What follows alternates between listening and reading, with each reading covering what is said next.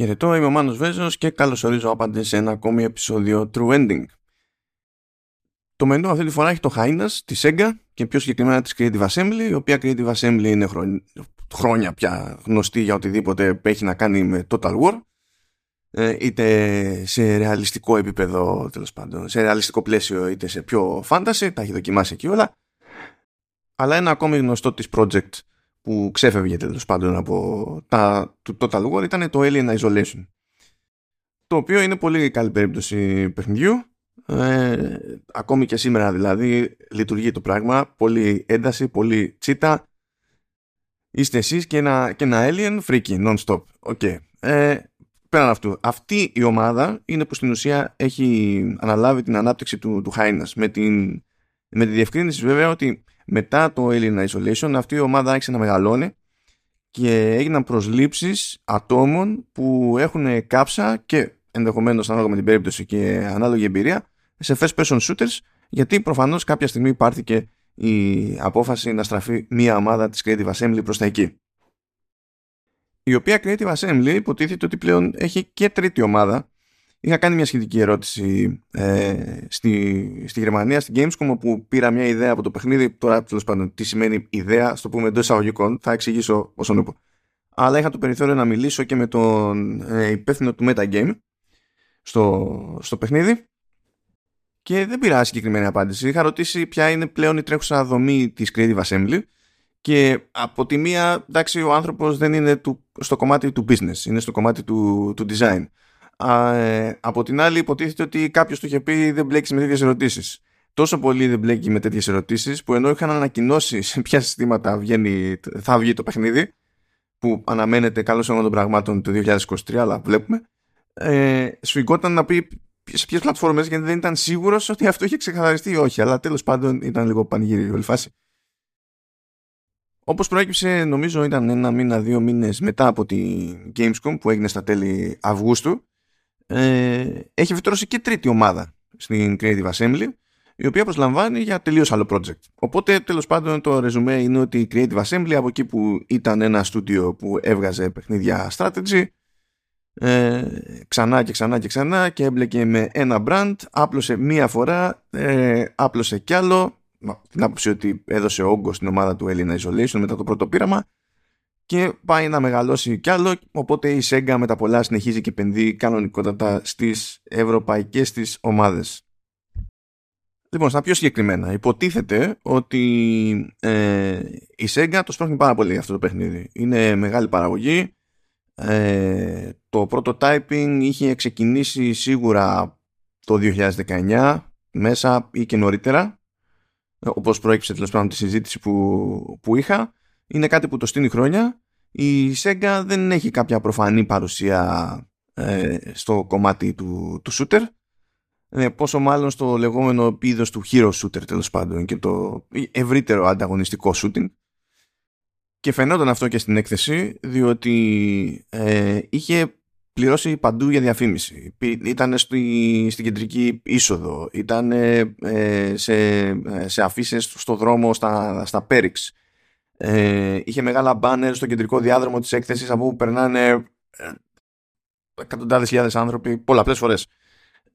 Γενικά έδινε πόνο η SEGA, έτσι το πιστεύω αυτό. Δηλαδή, βάζοντας στην άκρη από ιαπωνικές παραγωγές το Sonic Frontiers που βγήκε, το Hyenas ήταν ό,τι πιο μεγάλο την ένοιαζε να σπρώξει, τουλάχιστον για το 2023 με τα τωρινά δεδομένα και όσα ξέρουμε για ό,τι ετοιμάζει γενικά η SEGA. Ταυτόχρονα είναι και λίγο χεσμένη η SEGA. Δεν ξέρω γιατί πρώτο είναι χεσμένη, αλλά νομίζω ότι τουλάχιστον έχει λόγο να είναι χεσμένη. Γενικά, πριν έρθει η ώρα για την έκθεση, υποτίθεται ότι είχε παίξει ένα πρώιμο alpha testing στο παιχνίδι, το οποίο alpha testing συμπεριέλαβε και άτομα που είναι εκτός της ομάδας και της SEGA, εκτός Creative Assembly και SEGA, γιατί παλιώς δεν έχει νόημα, έτσι. Και δεν χρειάστηκε πάρα πολύ για να σπάσει κάποιος το NDA, και είχαν βγει κανονικά στιγμιότυπα, πλάνα κτλ. Από το παιχνίδι και πληροφορίες και πάει λέγοντας. Οπότε κάηκαν στη Creative Assembly και τη SEGA και ήταν πάρα πολύ διστακτικοί ως προς το να γίνουν σαφείς σχετικά με οτιδήποτε με το παιχνίδι. Πράγμα που φάνηκε στο πρώτο στάδιο της όλης τέλος πάντων ενασχόλησης με το Hyenas στην Gamescom, που το πρώτο στάδιο ήταν μια παρουσίαση με ένα δεκάλεπτο βίντεο με στιγμιότυπα από gameplay και έτσι μια-δυο ευκαιρίες στο τέλος να γίνει και καμιά ερώτηση έτσι, για διευκρίνηση. Λοιπόν, από τα παράλογα της υπόθεσης μας λένε ότι, κοιτάξτε να δείτε, προφανώς δεν μπορείτε να βιντεοσκοπήσετε, εντάξει, το καταλαβαίνουμε αυτό, αυτό είναι στανταράκι σε δύο παρουσιάσεις. Δεν μπορείτε όμως ούτε να ηχογραφήσετε, το οποίο δεν είναι στανταράκι. Το σύνηθες είναι να σε αφήνουν να ηχογραφήσεις, διότι καταλαβαίνουν ότι είναι ένας αναλλακτικός τρόπος να κρατήσεις σημειώσεις.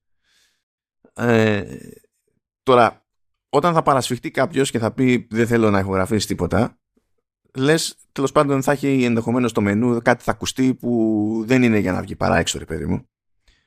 Ή θα υπάρχει κάποιο εμπάργκο για ό,τι δούμε και τα λοιπά και θα είναι για αρκετά μετά και δεν θέλουν να πάνε γυρεύοντας. Εντάξει, τέλος πάντων, λέμε, δεν βαριέσαι, κομμάτια να γίνει.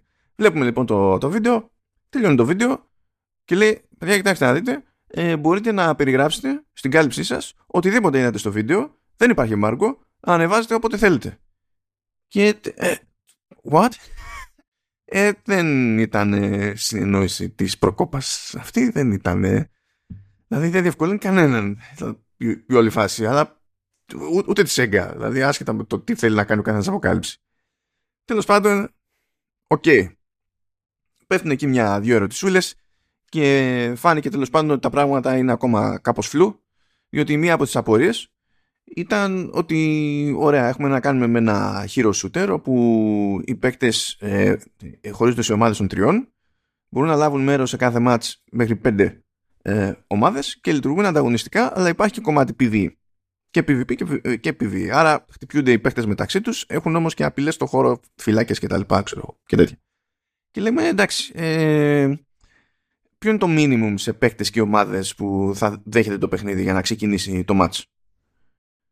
Και μας λένε ότι ναι, κοιτάξτε να δείτε, ναι μεν έχουμε τέλος πάντων κάποια δεδομένα, λέει τώρα, αλλά ένας λόγος που κάνουμε και την αλφα είναι για να τα πειράξουμε όλα αυτά και να δούμε πώς θα πάει, οπότε δεν έχουμε καταλήξει σε τελικούς αριθμούς παικτών και ομάδων κτλ. Λέμε οκ, εντάξει, σημαίνουν αυτά. Ελάτε όμως που στη συνέντευξη που ακολούθησε με τον director του Metagame, για το ίδιο ακριβώς θέμα υπόθηκαν άλλα πράγματα, ότι δηλαδή πρέπει οπωσδήποτε να είναι 5 ομάδες για να ξεκινήσει το match και θέλουμε οπωσδήποτε 30 σε κάθε ομάδα και αυτό, λέει, είναι στάνταρ, το έχουμε αποφασίσει και τέλος, γεια σας. Τώρα, ό,τι καταλάβατε, έτσι, ποιος έχει περισσότερο δίκιο, περισσότερο άδικο σε αυτή την περίπτωση δεν έχω ιδέα, θα φανεί όταν έρθει η ώρα, με τον δύσκολο τρόπο, ξέρω εγώ. Τέλος πάντων, πάμε στο παιχνίδι όμως. Το παιχνίδι έχει ένα έτσι περίεργο κουλό κόνσεπτ. Πρώτα απ' όλα είναι πάρα πολύ πολύχρωμο, πάρα πολύ ευχάριστο στο μάτι. Αυτό είναι και το κόνσεπτ. Αυτές είναι τέλος πάντων και ας το πούμε οι προσδοκίες πλέον από ένα hero shooter που πατάει στη λογική και την αισθητική, λέμε τώρα, τη χαρούμενη, την πολύχρωμη, τύπου Overwatch, τύπου Fortnite και τα λοιπά. Και το Fortnite δεν είναι hero shooter, αλλά τέλος πάντων, λέμε τώρα για τη γενικότερη αισθητική. Στον κόσμο του παιχνιδιού υποτίθεται ότι υπάρχει ένα έτσι τελείως θεωρητικό story, από την άποψη ότι κάποια πράγματα έχουν πάει πάρα πολύ στραβά στη γη, δεν έχει μείνει κολυμπηθρόξυλο, έχει και παρατσούκλη η γη πλέον, είναι the taint. Οι πλούσιοι έχουν πάρει τα υπάρχοντά τους και ό,τι άλλο έχουν καταφέρει να καβατζούσουν και την έχουν πάει έτσι για τον Άρη, για να συνεχίσουν τη ζωάρα τους, και οι υπόλοιποι κάνουν ό,τι μπορούν. Τα επίπεδα όμως του παιχνιδιού δεν είναι ούτε στον Άρη ούτε στη γη. Υποτίθεται ότι κάθε επίπεδο είναι ένα διαφορετικό σκάφος και εμείς είχαμε το περιθώριο να δούμε στην ουσία ένα σκάφος, άρα ένα επίπεδο, ένα χάρτη του παιχνιδιού.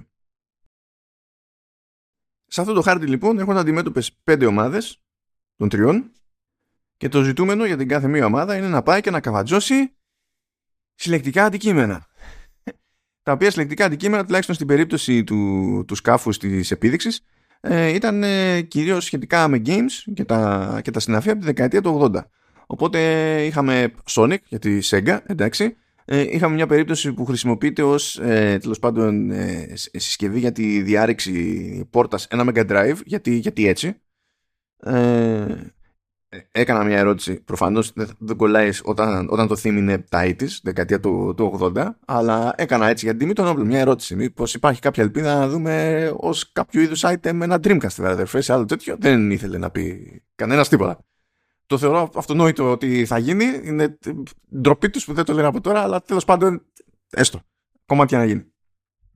Οπότε όλος ο Σαματάς γίνεται για loot, γιατί υποτίθεται το concept τώρα του story λέει ότι μας τα έχετε πάρει όλα, αλλά έχει διαλυθεί στην ουσία και η γη έχει πάθει ό,τι ζημιά έχει πάθει. Δεν θα μας πάρετε και αυτά που είναι μέρος του pop culture και γουστάρουμε και τώρα είναι ακόμη πιο συλλεκτικά από ό,τι ήταν πριν. Τεχνικώς η κεντρική ιδέα είναι, ας το πούμε, μεταποκαλυπτική, αλλά δεν ξέρω πώς αυτό το concept δεν καταλήγει, αν καθίσει κάποιος και το μισοσκεφτεί αντί να απορροφηθεί στη δράση, πώς καταλήγει να μην είναι και δυστοπικό σε κάποιο βαθμό. Δεν είμαι super σίγουρος στην όλη φάση, αλλά τέλος πάντων, okay, it is what it is. Τώρα τα επίπεδα, τα σκάφη, υποτίθεται ότι είναι τεράστια. Και είναι τεράστια διότι άμα είναι να ρίξουμε 5 ομάδες εκεί μέσα, πρέπει να μην πέφτει ο ένας πάνω στον άλλον σε 0 και να έχουν το περιθώριο να ανακαλύψουν κάποια πράγματα στη διαδρομή κτλ. Για να καταλάβουμε για το τι περιθώριο που υποτίθεται ότι πρέπει να υπάρχει, υποτίθεται ότι έχουν γραφτεί και πράγματα, μπορεί να είναι τέλος πάντων γραμμένα στους τοίχους, μπορεί να είναι κάποια επιγραφή που θα βρούμε κάπου αλλού κτλ. Που υποτίθεται ότι μας δίνουν έτσι και κάποια στοιχεία για τον περίγυρο και για την όλη φάση, και σύμφωνα με την Creative Assembly υποτίθεται ότι ειδικά στην αρχή της όποιας αναμέτρησης θα υπάρχει και ένα περιθώριο έτσι, για μια κάποια ανάπαυλα, ώστε να υπάρχει και ελπίδα να παρατηρήσουν οι παίκτες λίγο πιο εύκολα κάποιο τέτοιου είδους στοιχεία. Προφανώς δεν θα ενδιαφερθούν όλοι, δεν θα πάνε όλοι γυρεύοντας κτλ, αλλά τουλάχιστον έχει υπολογιστεί, καλώς όλων των πραγμάτων, να υπάρχει τέτοιος αέρας σε περίπτωση που κάποιος θέλει να πάρει μια ανάσα και να παρατηρήσει τι έχει τριγύρω του. Φυσικά από ένα σημείο και έπειτα τα πράγματα θα σφίξουν, και δεν είναι ότι έχετε αντιμέτωπη κάθε ομάδα μόνο με τις άλλες ομάδες. Υπάρχουν και NPC στην ουσία που είναι εχθροί, οπότε πρέπει στη διαδρομή να κομμαντάρουν λίγο απ' όλα. Και το ζήτημα φυσικά είναι να πάνε να μαζέψουν ό,τι είναι να μαζέψουν από συλλεκτικά αντικείμενα και να καταφέρουν μετά να δραπετεύσουν. Τώρα προφανώς ο κάθε χαρακτήρας προσπαθεί να είναι γραφική φιγούρα, το έχουν αυτά τα hero shooters, έχουν ένα standard loadout, οπότε μπορεί να πει κάποιος αν πάρω τον ίδιο χαρακτήρα με τον παράλληλο τέλος πάντων τι νόημα θα έχει, θα είμαστε το ίδιο πράγμα. Είτε είμαστε στην ίδια ομάδα είτε βρεθούμε αντιμέτωποι, αλλά υποτίθεται ότι θα υπάρχει μεγαλύτερη ευελιξία στο loadout, στα δευτερεύοντα όπλα και διάφορα άλλα τέτοια. Δεν είναι super σαφές αυτή τη στιγμή. Το ζήτημα επίσης είναι να υπάρχουν και διάφορα καμένα έτσι, γκατζετάκια που μπορεί να χρησιμοποιήσει ο καθένας, όπως στην ουσία μια ασπίδα που δημιουργείται από αφρό και φυσικά φθήρεται τέλος πάντων, αλλά είναι σαν να δημιουργεί κάπως ένα τείχο η κατάσταση, που μπορεί να χρησιμοποιηθεί και για άμυνα, μπορεί να χρησιμοποιηθεί κοινικά για να εμποδίσουμε την κίνηση, μπορεί να χρησιμοποιηθεί, αν θυμάμαι καλά, και για περίεργη πλοήγηση. Είναι λίγο περίεργο το πράγμα. Αλλά το βασικό της υπόθεσης, που νομίζω ότι θα είναι και χαρακτηριστικό του Χαΐνας, είναι ότι δεν είναι στάνταρ ότι η μάχη θα γίνεται σε συνθήκες κανονικής βαρύτητας. Υπάρχει το περιθώριο να γίνονται όλα σε μηδενική βαρύτητα, σε ανεπαρξία τέλος πάντων βαρύτητας. Στο σκάφος που είδαμε εμείς υπάρχει ένα κεντρικό κομμάτι στο οποίο πάντα η βαρύτητα είναι off.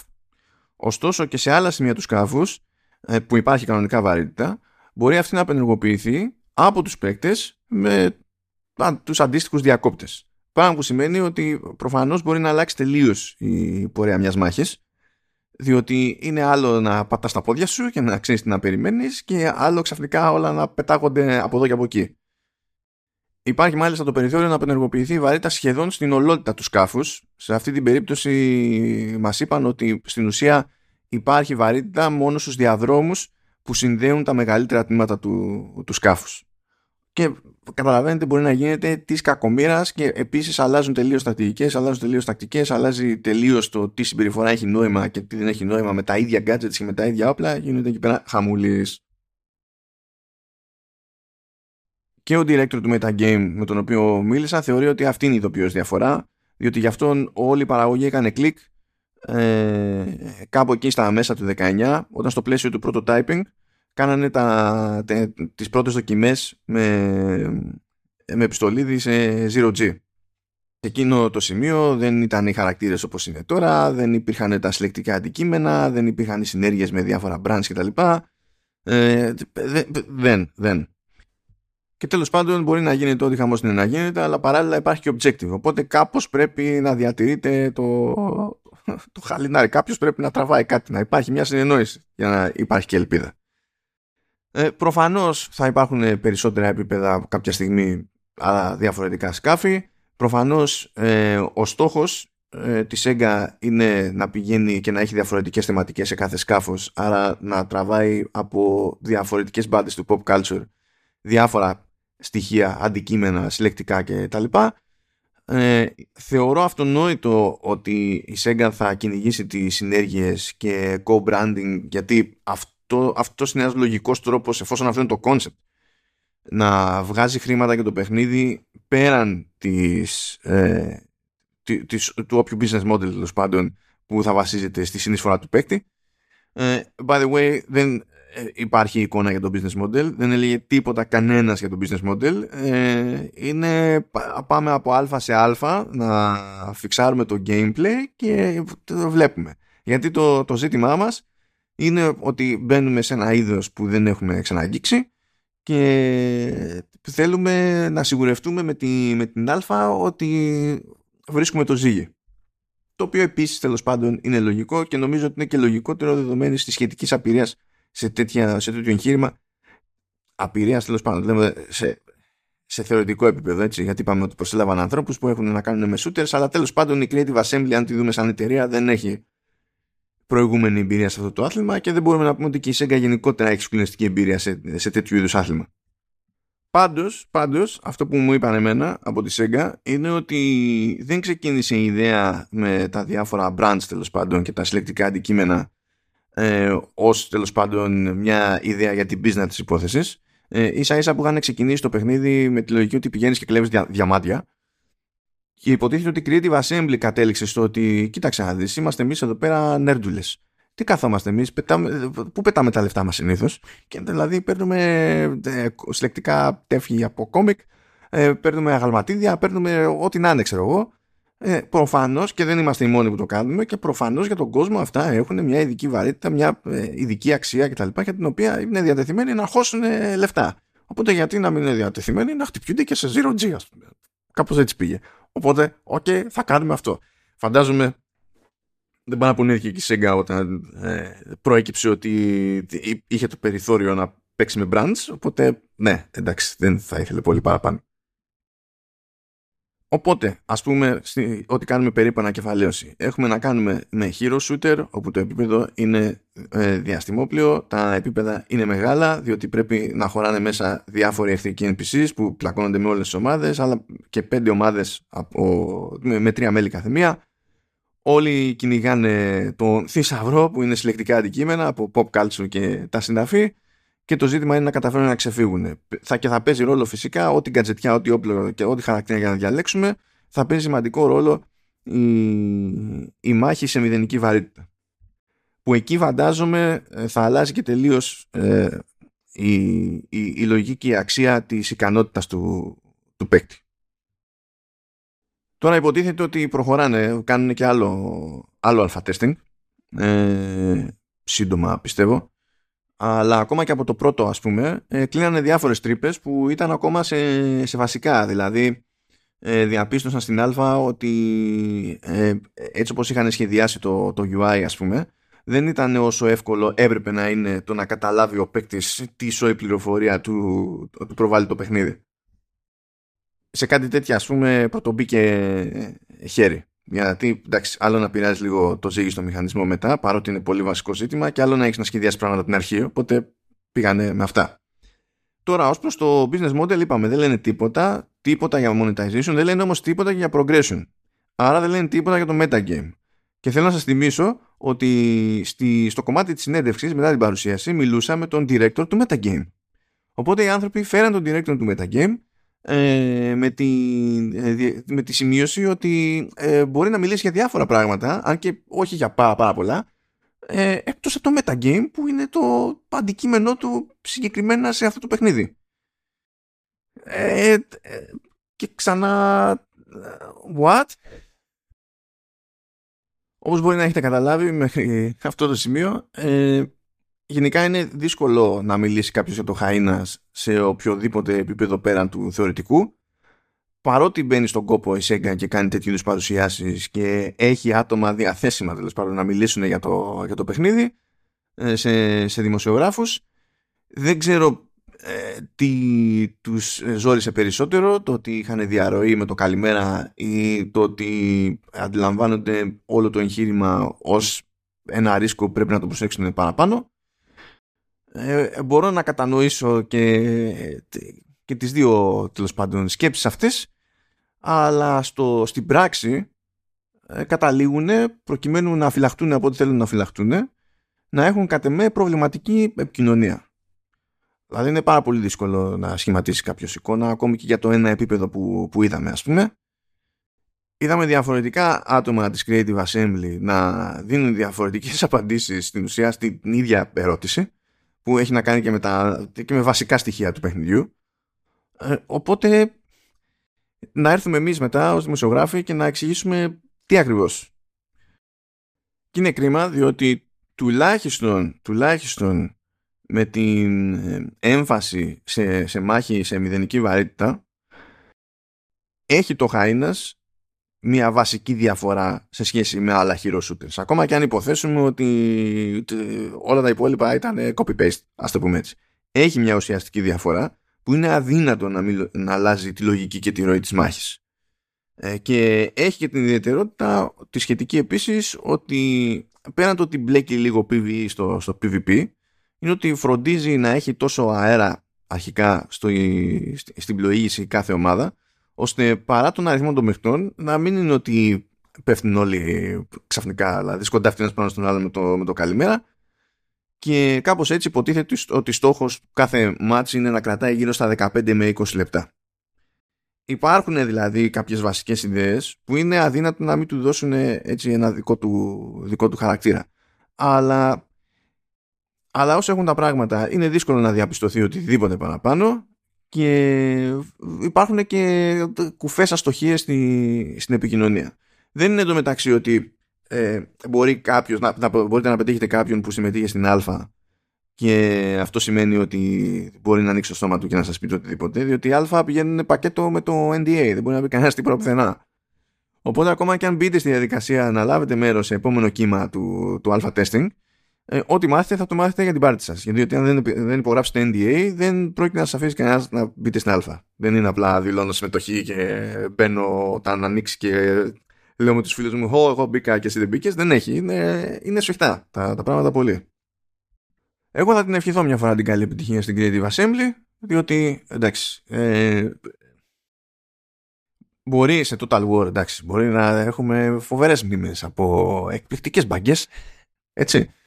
Αλλά τη φορά που αποφάσισαν να ξεφύγουν και δει με την ομάδα που στείνει τώρα το Hyenas και κάνανε το πείραμά τους με το Alien Isolation, είχε ζουμί το πράγμα. Είχε ζουμί. Δεν έχω κανένα πρόβλημα δηλαδή να έχω καλή προδιάθεση εναντί της συγκεκριμένης ομάδας. Αλλά πιστεύω ότι η SEGA έχει να καλύψει ως publisher, δηλαδή έχει να κάνει πολύ μεγάλη διαδρομή ακόμη ως προς το επικοινωνιακό. Και αν υπάρχουν άλλοι λόγοι τέλος πάντων που συγκρατείτε, για τους οποίους συγκρατείτε έτσι τόσο και δεν είναι απλά η προηγούμενη διαρροή, ας πούμε, ή το ένα σχετικό άγχος για τη συμμετοχή στο είδος, τότε ενδεχομένως να μην ήταν η καλύτερη ιδέα να το σπρώχνει και όπου το σπρώχνει και όσο το σπρώχνει μέχρι στιγμής. Δεν ξέρω, είναι ερωτηματικό, μένει σε μένα στο κεφάλι μου. Αυτά λοιπόν για την ώρα, τουλάχιστον για το Hyenas. Καλή επιτυχία στους ανθρώπους. Ελπίζω κάποια στιγμή να γίνουν πιο συγκεκριμένοι, για να ξέρουμε και ως προς τι τους ευχόμαστε καλή επιτυχία.